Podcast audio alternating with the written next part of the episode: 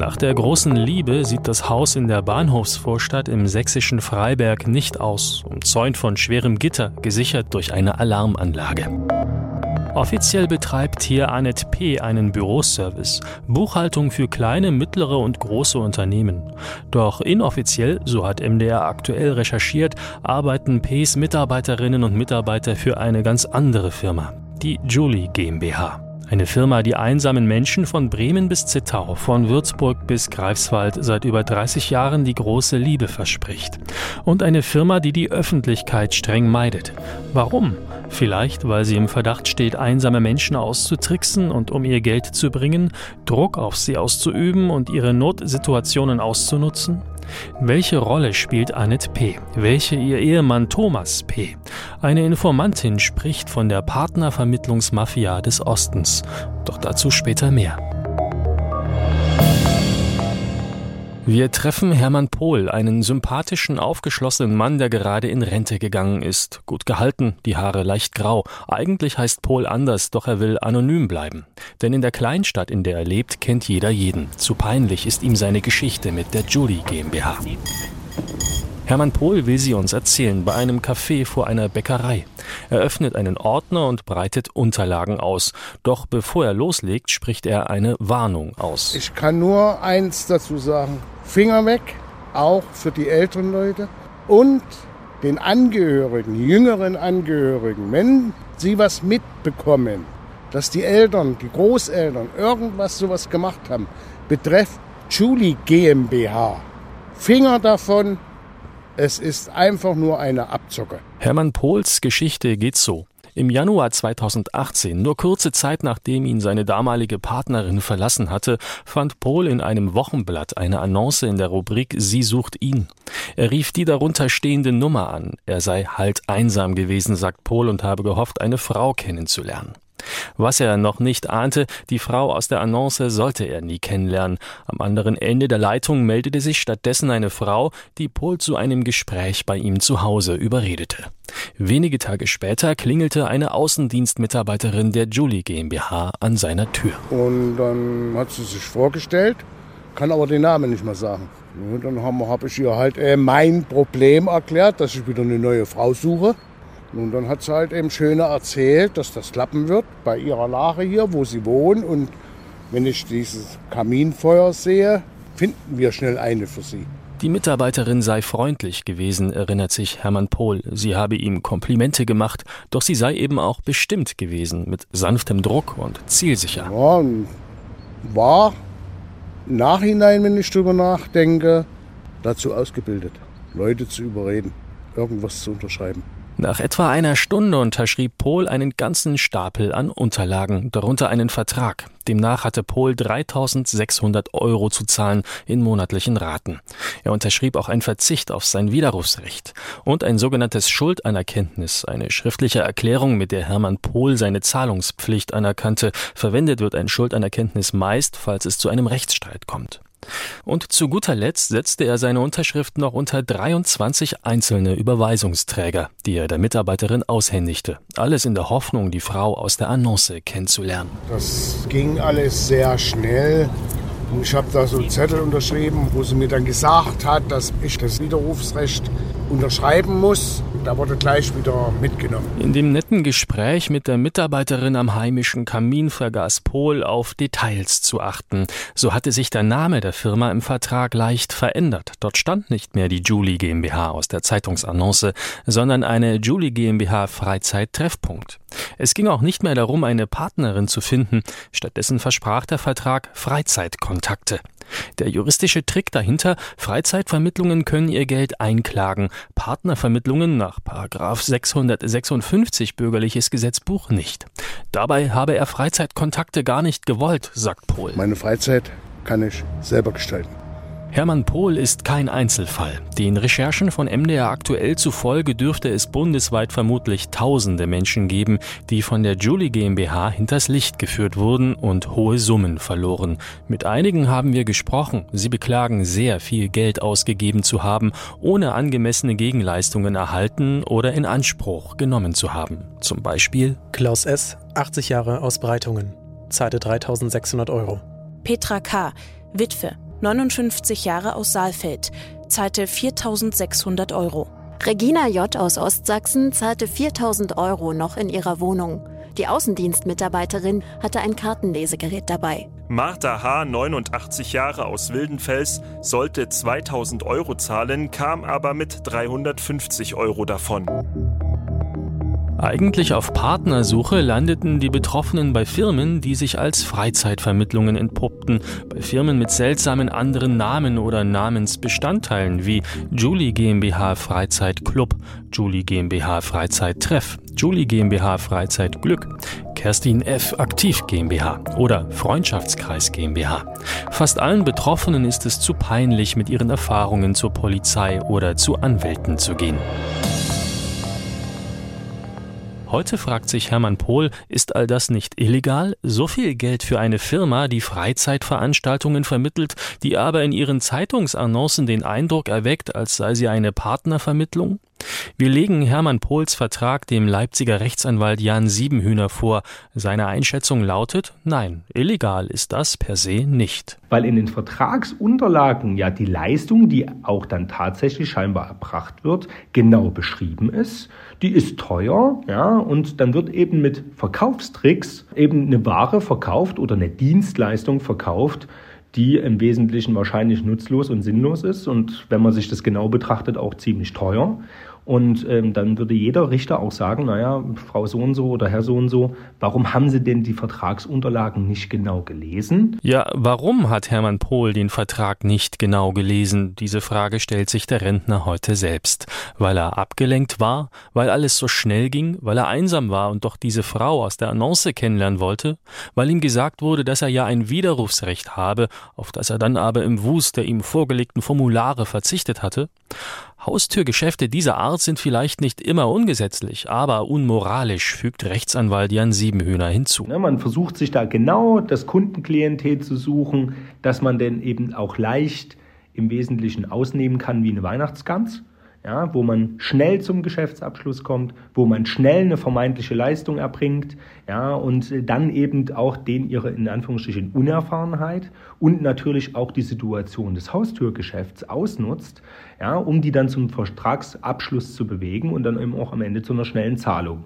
Ja, in der Regel ist ja den Leuten das dann, wenn das dann auch in der Familie mal besprochen wird, extrem unangenehm. Deswegen wird es gegebenenfalls auch verschwiegen, weil das natürlich da auch so ein bisschen in dieses private und ja, diese Vereinsamungsgeschichten mit reinspielt.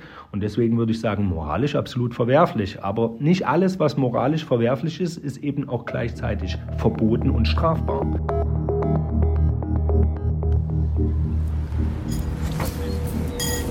Hermann Pohl erzählt weiter seine Geschichte. Nach ein paar Monaten habe er den Vertrag gekündigt. Eine Mitarbeiterin habe ihm am Telefon versichert, dass alles in Ordnung sei. Danach habe er nichts mehr von der Firma gehört. Pohl dachte, die Sache habe sich erledigt. Doch nach zwei Jahren kam die böse Überraschung. Die Firma schickte eine weitere Rechnung. Sein Vertrag habe sich verlängert. Eine telefonische Kündigung habe man nie erhalten, teilte man ihm mit. Pohl machten die Kosten nun zu schaffen. Nachts schlief er kaum noch. Er bekam Post von einem Anwalt. Die Julie GmbH Freizeit Treffpunkt drohte mit einem Mahnbescheid. Am Ende, so erklärt Pohl heute, habe er nicht die Nerven für einen Rechtsstreit gehabt. Er willigte in einen Vergleich ein und zahlte. Alles in allem 6100 Euro. Wer oder was ist die Julie GmbH? Die Firma steht nicht im Handelsregister, obwohl alle GmbHs in dieses Verzeichnis eingetragen sein müssen. Zusammen mit Hermann Pohl machen wir uns auf die Suche und entdecken dabei viele Merkwürdigkeiten. Die erste, die Verantwortlichen der Julie GmbH lassen sich nicht finden. Zumindest zunächst nicht.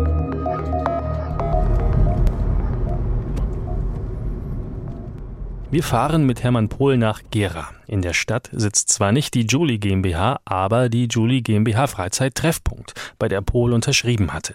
Die Adresse liegt in Hauptbahnhofsnähe in einem roten Backsteingebäude, verrät uns das Handelsregister. Geschäftsführerin ist Angelika H. Ist sie zu sprechen? Da steht ja auch, da ist was. Wir suchen, doch von einer Julie GmbH Freizeit-Treffpunkt keine Spur. Stattdessen finden wir am Eingang des Bürogebäudes einen Briefkasten der Julie GmbH Freizeit Zentrum. Sind die Firmen identisch? Ein Büro oder Mitarbeiter treffen wir nicht an. Angestellte aus Nachbarfirmen erklären uns, sie hätten von der Firma nie gehört. Nur ein Mann, der nebenan arbeitet, sagt, ihm sei schon mal was aufgefallen. Ja, also ich sehe ab und zu mal eine, eine junge Frau, die hier den Briefkasten leert. Ähm, aber Sprechzeiten oder Öffnungszeiten in dem Sinne kenne ich, kenn ich eigentlich nicht. Doch wohin bringt die junge Frau die Post? Gibt es irgendwo einen anderen Firmensitz? Auf der Webseite der Julie GmbH Freizeittreffpunkt gibt es immerhin ein Impressum mit einer Telefonnummer. Wir rufen an kann sie momentan leider nicht durchstellen an die Geschäftsführung. Sagt eine Frau am Telefon, die sich nicht mit Namen vorstellt.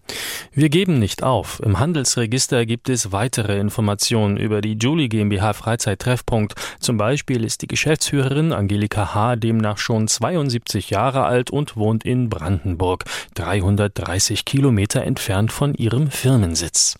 Wir versuchen mehrmals, die Senioren anzurufen, erreichen sie aber nicht. Unsere Suche nach Verantwortlichen führt immer wieder in Sackgassen. Doch auch neue Wege tun sich auf. So gehört die Julie GmbH Freizeit Treffpunkt vier Frauen. Eine von ihnen arbeitet in Chemnitz, ebenfalls bei einer Partnervermittlung. Der Name dieser Firma lässt uns erneut aufhorchen. Vermittlungs- und Beratungsgesellschaft Julie MBH.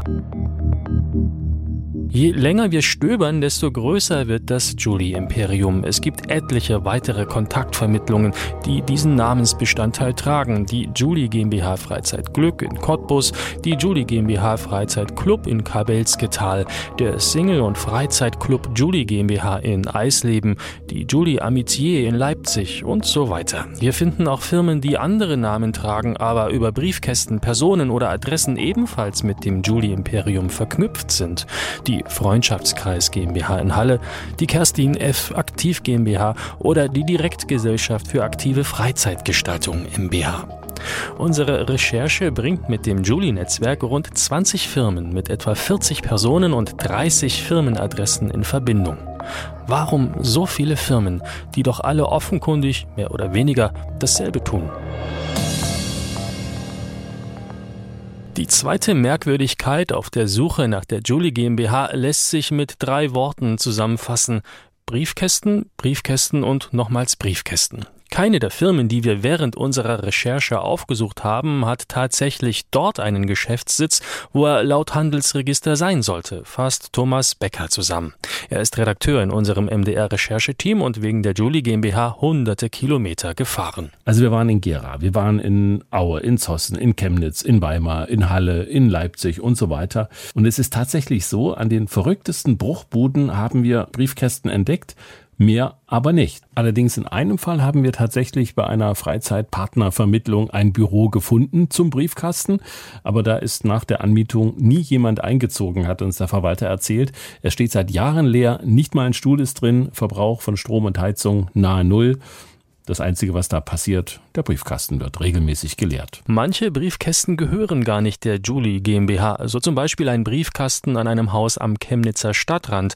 Die Firma sei vor Jahren umgezogen, berichtet uns ein Bewohner. Er erhalte monatlich ein paar Euro dafür, dass die Julie GmbH den Briefkasten weiter nutzen darf.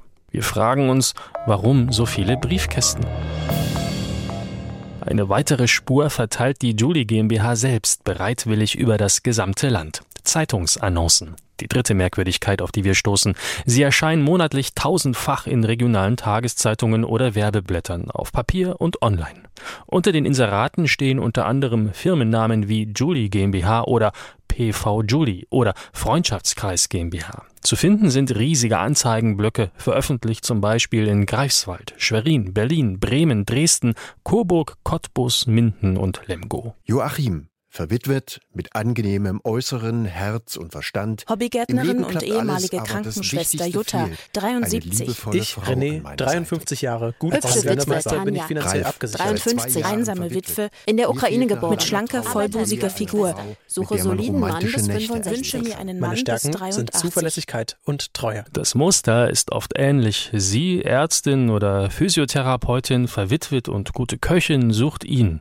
Er, ebenfalls Witwer, bodenständig selbstständig und reiselustig, sucht sie. Seltsam ist nur, dass viele Anzeigen wortgleich in verschiedensten Städten erscheinen. So sucht zum Beispiel die zärtliche Forstwirtin nicht nur in Berlin einen Mann, sondern auch im über 300 Kilometer entfernten niedersächsischen Stadt Hagen. Und die bildhübsche Fachärztin taucht sowohl in Bremen und Lemgo als auch in Rostock und Leipzig auf. Wie kann das sein? Existiert die bildhübsche Fachärztin überhaupt oder hat sie die Julie GmbH frei erfunden?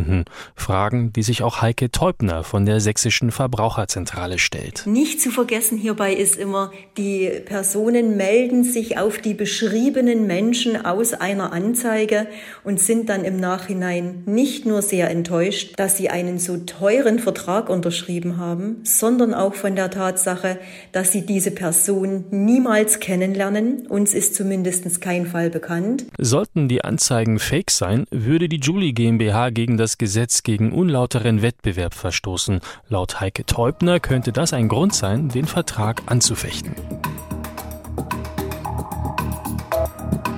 Spaß, Action und Erlebnis. Hier ist alles möglich. So wirbt die Julie GmbH Freizeit-Treffpunkt auf ihrer Webseite. Und damit sind wir bei der vierten Merkwürdigkeit, die wir im Zusammenhang mit der Julie GmbH recherchieren. Welche Leistungen erbringt die Partner- oder Freizeitvermittlung überhaupt für all das Geld?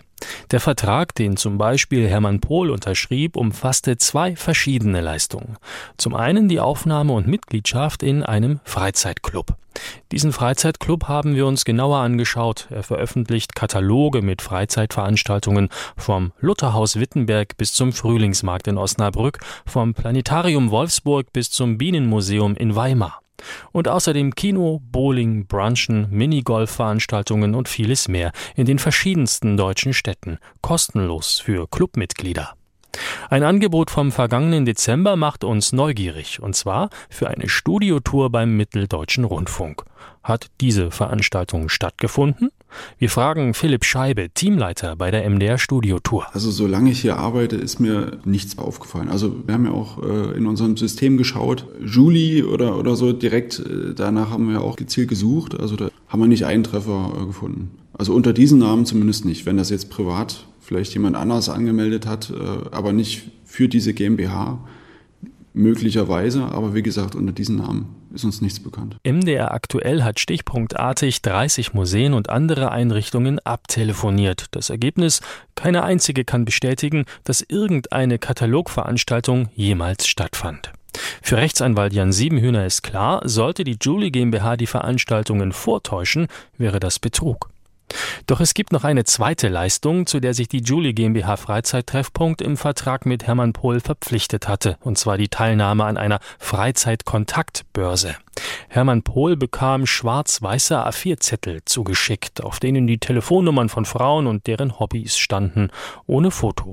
Die Frauen auf den Zetteln existieren nach Recherchen von MDR aktuell tatsächlich, aber das ist absolut keine Gegenleistung. Meine Vorstellungen danach waren leblos, einfach nur Ausdrucke aus dem Computer.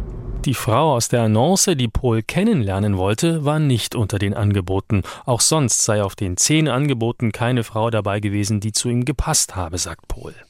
Hermann Pohl hat einen dieser Zettel mit ins Café gebracht. Wir schauen ihn uns genauer an.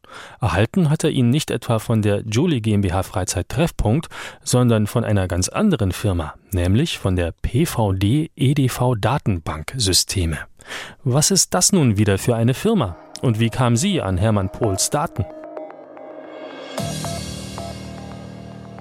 Zossen, eine schicke Kleinstadt in Brandenburg südlich von Berlin. Überregional bekannt für sein Schloss aus dem 13. Jahrhundert, für die Dreifaltigkeitskirche und für ungewöhnlich viele Unternehmensansiedlungen. Wenn wir über Steueroasen reden, also Orte, an denen Firmen vermeintlich ihren Sitz haben. Ein Bericht des ARD-Magazins Panorama. Wer genau hinsieht, entdeckt ungewöhnlich viele Briefkästen mit Namen von Firmen fast an jedem zweiten Eingang. Die PVD-EDV-Datenbanksysteme, von der Hermann Pohl die Kontaktzettel zugeschickt bekam, hat ihren Sitz im Schloss von Zossen. Mitarbeiter sind auch hier nicht beschäftigt, sagen uns Nachbarn. Ihrem Eindruck nach handele es sich um eine reine Briefkastenfirma.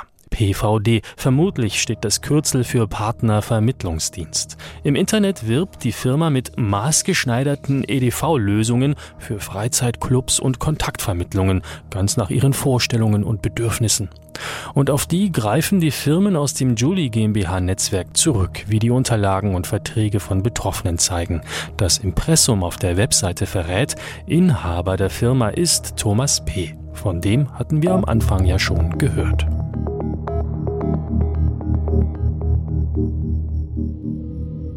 Thomas P. ist ein Mann, über den im Internet kaum Informationen zu finden sind. Er postet nichts auf Facebook oder Instagram, er verbreitet auch keine Fotos von sich im Netz.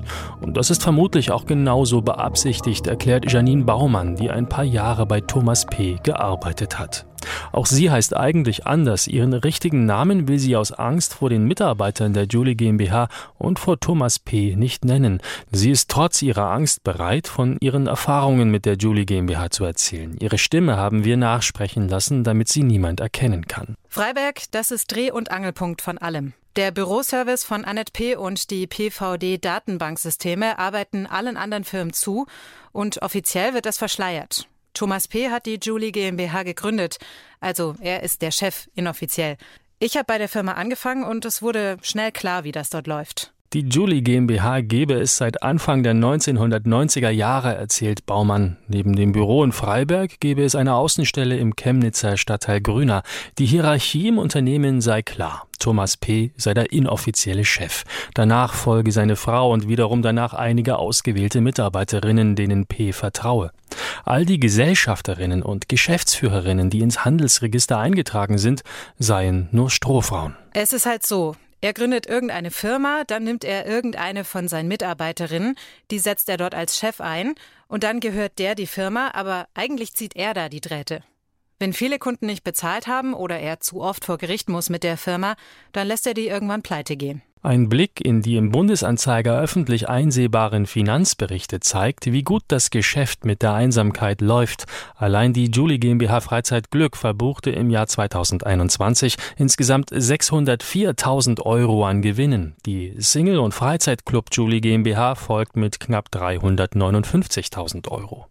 Doch wohin das Geld fließt, wisse sie nicht, sagt Janine Baumann in die brandenburgische Steueroase Zossen Janine Baumann sagt, sie habe am Computer gearbeitet und Telefonate entgegengenommen. Für Gespräche mit Kunden habe sie sich sogar einen falschen Namen zulegen müssen.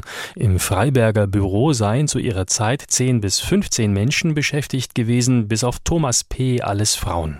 Ihre Aufgaben Annoncen vorbereiten und aufgeben, Mahnungen verschicken, Telefonnummern und Briefkästen organisieren, über die sich potenzielle Kunden melden können, Vertriebler einstellen, die die Kunden dann überreden sollen, viel Geld auszugeben.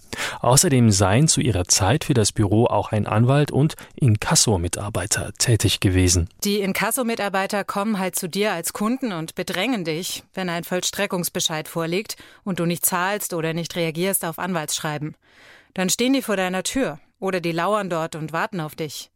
Wir hatten schon Kunden am Telefon, die gesagt hatten, dass die angepackt wurden und gegen die Wand gedrückt wurden und so. Janine Baumann sagt, ihrer Ansicht nach sei es der Julie GmbH nie ums Vermitteln von Partnern oder von Freizeit gegangen, sondern ums Geld und darum, Spuren zu verwischen. Mit vermeintlichen Firmensitzen, an denen tatsächlich nur Briefkästen hängen. Grund für die Verschleierung sei die Angst vor wütenden Kunden. Ich erinnere mich an einen Briefkasten, da hat besonders oft ein Kunde davor gestanden und wollte dort rein. Aber aber dort war eben gar kein Büro, sondern nur ein Briefkasten. Die Frau, die dort wohnte und uns die Post weitergeleitet hat, die hat uns das dann immer erzählt. Ich habe immer gesagt, das ist die Partnervermittlungsmafia des Ostens.